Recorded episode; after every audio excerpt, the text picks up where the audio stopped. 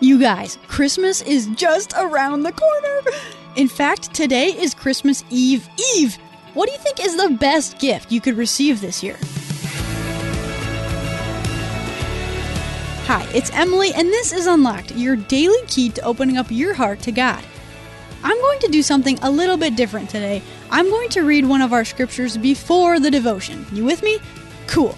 Psalm 98, 8 through 9. Let the rivers clap their hands in glee. Let the hills sing out their songs of joy before the Lord, for he is coming to judge the earth. He will judge the world with justice and the nations with fairness. All right, so now that I've read the scripture, we're going to jump into our devotion. It's called Prepare Him Room, and it was written by Melissa Yeagle.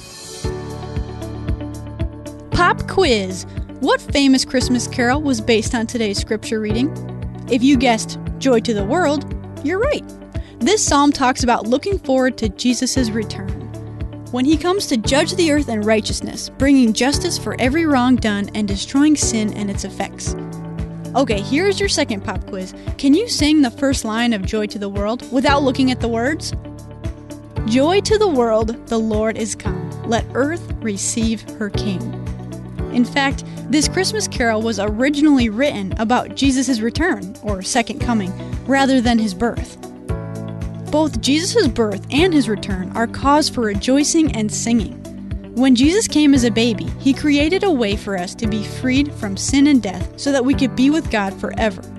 This is because Jesus came to earth the first time to die on the cross for our sins. If we put our trust in what he did, we are freed from sin and death. Jesus' second coming is when he returns to dwell with his people forever. But the second line of this carol is just as important as the first. Let every heart prepare him room. Born that night in Bethlehem, Jesus came to prepare the hearts of his people to be in relationship with him.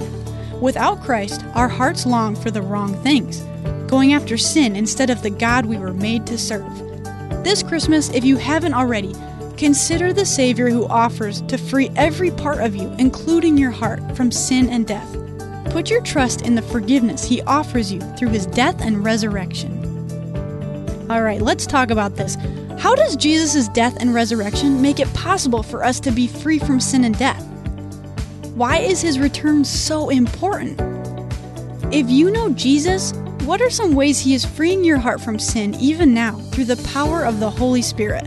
Read 2 Corinthians 3 17 through 18 for the answer to that question. And while you're at it, check out Psalm 98 as well.